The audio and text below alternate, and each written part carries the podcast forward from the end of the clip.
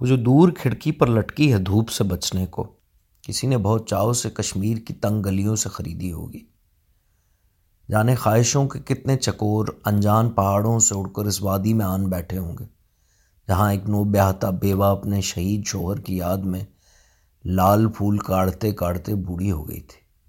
वो चकोर दीवारों पर कभी नहीं बैठते, क्योंकि कश्मीर की दीवारें खारदार तारों और कांच के टुकड़ों से गूंदी गई।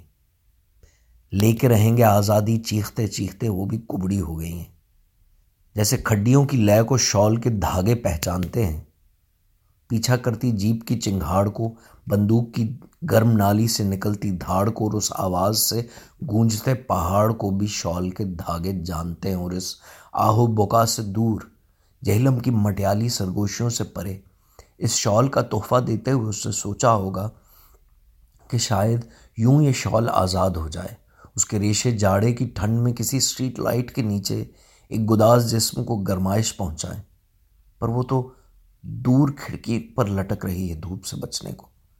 जैसे नई नवेली दुल्हन हो और पहले ही दिन चुपचाप रसोई घर में चूल्हा झोंक रही हो।